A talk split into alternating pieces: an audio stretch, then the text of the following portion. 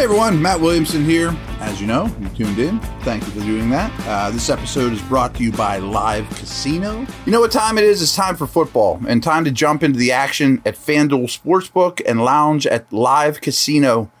Bet on your favorite teams at our self-service kiosks and sit back and watch the players duke it out on the field on our massive 40-foot video wall. Bet, watch, and win at Live Casino Pittsburgh, Route 30 at the Westmoreland Mall. Gambling problem? Call 1-800-GAMBLER. And as we've been doing on game week, I've started my Matt Stats, digging into the opponent here. Let's do the first segment, just what I'm going to call general, some things about Steelers and their opponent. And I'm about halfway through the stats, but you're going to get the idea here pretty quick that the Buffalo Bills are a really good football team on both sides of the ball. I really think that they stand with the Chiefs and Eagles as what I would call the elite tier of the NFL right now. It's those three teams. The Bills have outscored their opponents this year by 56 points, despite having a loss. Steelers have been outscored by 16 points through four games, which, to be honest, probably isn't as bad as you thought. One of those was a late touchdown against the Browns that really didn't mean anything. So a lot of tight one-score games. As bad as the Steelers have played overall, being outscored by only 16 points through four games isn't that awful to me. I'm a big yards per play guy. Bills' offense is at 6 point even yards per play. That's compared to the Steelers' offense. It's at 4.8. The Bills' defense gives up only 4.2 yards per play, and the Steelers' defense only gives up 5.1 yards per play, which isn't as bad as you think either. Some of the defensive numbers that we'll get into for the Steelers aren't as nasty as many of you probably think. Although they won 11 regular season games last year, they were only 6-3 at home, including losing to the Steelers on opening day. So they were not a dominant team at home. So Bills and Steelers have each given the ball away 7 times thus far this year. And some of those are Hail Marys, as you know, but you can get the ball from the Bills. Protecting the football should be a point of emphasis for Buffalo, and they haven't been great at it. The Bills are converting 55.8% of their third down attempts, while their opponents are only converting 41.3%. I'm almost sure that's the biggest discrepancy in Buffalo's favor in the league. Meanwhile, Steelers' offense is converting just 37% of their third down tries. That's really bad. But the Steelers' defense is allowing only 45% success rate on third downs. Pretty darn good. Again, the Steelers' defensive numbers aren't as bad as you think. Pittsburgh has 97 rushing attempts this year. Their opponents have run the ball 132 times. It's a bad formula. This is a big Bill Parcells thing. He was really big in combining rush attempts and completions. And when you do that, because the reason behind it is if you have a high number of rush attempts and completions, you're controlling the flow of the game. You're controlling time of possession, most likely. You're dictating to your opponent. So when you combine rushing attempts and completions, the Steelers are behind their opponents this year, 226-176. That is a big, big discrepancy. Buffalo, on the other hand, has 210 combined rushes and completions, and they don't run the ball very much, so this stat doesn't really favor them. But their opponents only have 169, so a big dip in their favor too, as most of these Bills stats are.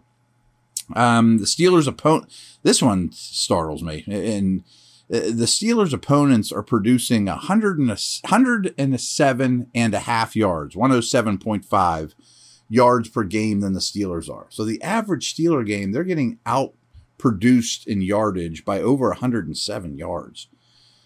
The Bills, on the other hand, their average game, they outproduce their opponent in yardage by 165.3. Wow.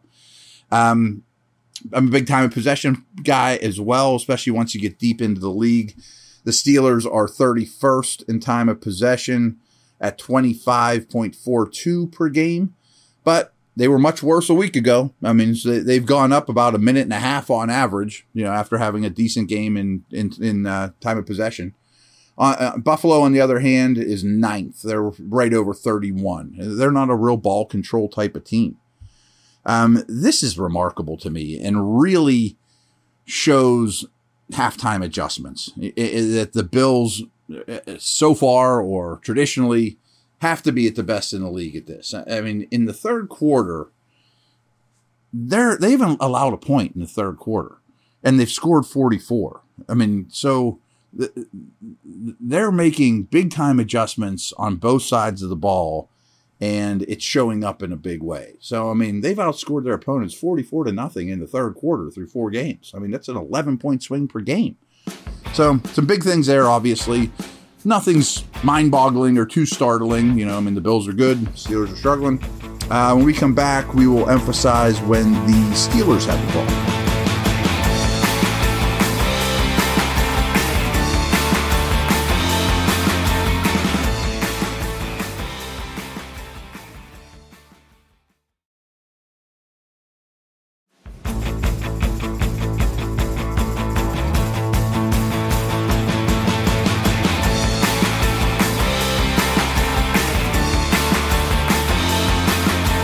So last week, I think you'll like hearing this. And oh, by the way, my article for the week is up on DK Pittsburgh Sports. It's focusing on Pickett, of course, but also kind of a deeper view. You know, these next four daunting games that everyone's so afraid of, and the bye, and what things look like big picture for the rest of the year. Go check that out.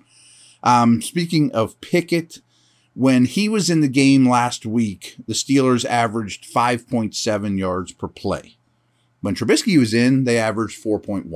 So it was a noticeable difference. I mean, in his first start. Against the Jets, George Pickens' average depth of target was 20 yards downfield. And he was targeted on 31% of his dropbacks. So he was targeted a lot, and he was targeted deep. Finished the day 6 for 102, as you probably know. But 71 of those came in the second half with Pickett at quarterback. Pickens averaged an unbelievable 5.9 yards per route run in the second half. And over the first 3 weeks, Pickens was targeted on 13% of his dropbacks. But in this one, he was targeted on 31. So I think a breakout game is, or a breakout player is very much on the horizon. With Pickett throwing to Pickens, which is hard to say, and, you know, we all make jokes. The Bills held Lamar Jackson to only 144 yards through the air last week. They're a really hard team to throw on. But the Ravens ran for 162 against Buffalo. But for the season, the Bills are still only allowing 3.5 yards per carry, which is fourth best in the league. Last week was much more of a Najee Harris emphasized game. They've been pretty much having a 2-to-1 split in snap counts, but last week Harris outsnapped Warren 48-16. Mentioned some turnovers earlier. The Bills' defense has already taken the ball away 9 times through 4 games, so over 2 a game. And their great safety, Jordan Poyer, he leads the NFL with 4 interceptions, so somebody to worry about. One of the real strengths of this defense is the Bills' defensive line. It is so deep. And go check out DraftHistory.com and look at all the early picks they've used on defensive linemen. And I'm talking about edge guys and interior, you know, Ed Oliver, Rousseau. And then they go out and they sign Von Miller this year, just kind of the sugar on top, who I think is really the mentor for all those young, talented dudes, but he's also still really good. And more than just about any team in the league, them and the Niners, I would say, they have hockey lines. I mean, 8 guys that can just be shoveled in and out like hockey lines on that defensive front, which I love. I mean, that's one of my favorite things. When in doubt, add another defensive lineman. But here's to give you an idea of that. Last week, they had 9 different defensive linemen of all shapes and sizes play between 19 and 49 snaps. Nobody's playing a ton of snaps and wearing down, but a lot of them are getting in there often. And then this is crazy. None of the Bills' defensive linemen have played more than 157 of a possible 236 snaps, and 9 linemen have played more than 60. So really, they go 9 deep on a 4-man front of high-quality dudes of all shapes and sizes.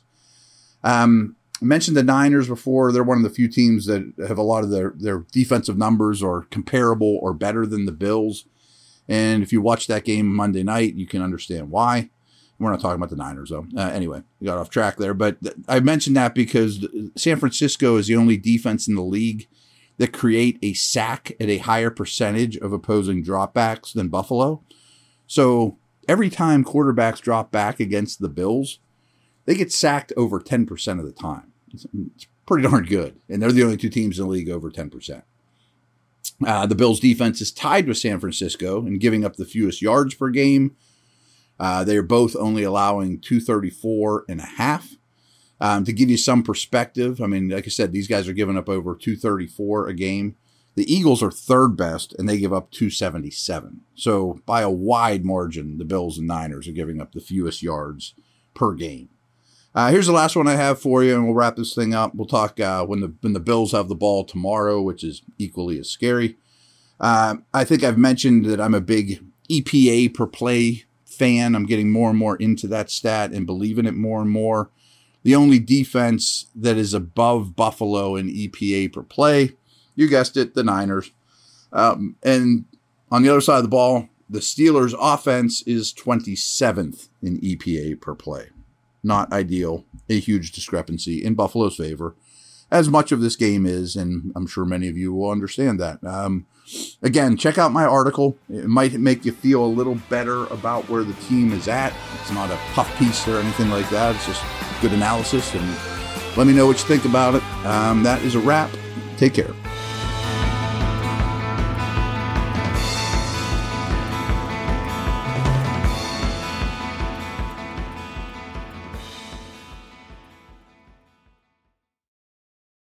This is your invitation to a masterclass in engineering and design. Your ticket to go from 0 to 60 with the Lexus Performance Line. A feeling this dynamic is invite only. Fortunately, you're invited. Experience the exhilaration of the Lexus Performance Line and some of the best offers of the year on select models at the Invitation to Lexus sales event, now through April 1st. Experience amazing at your Lexus dealer.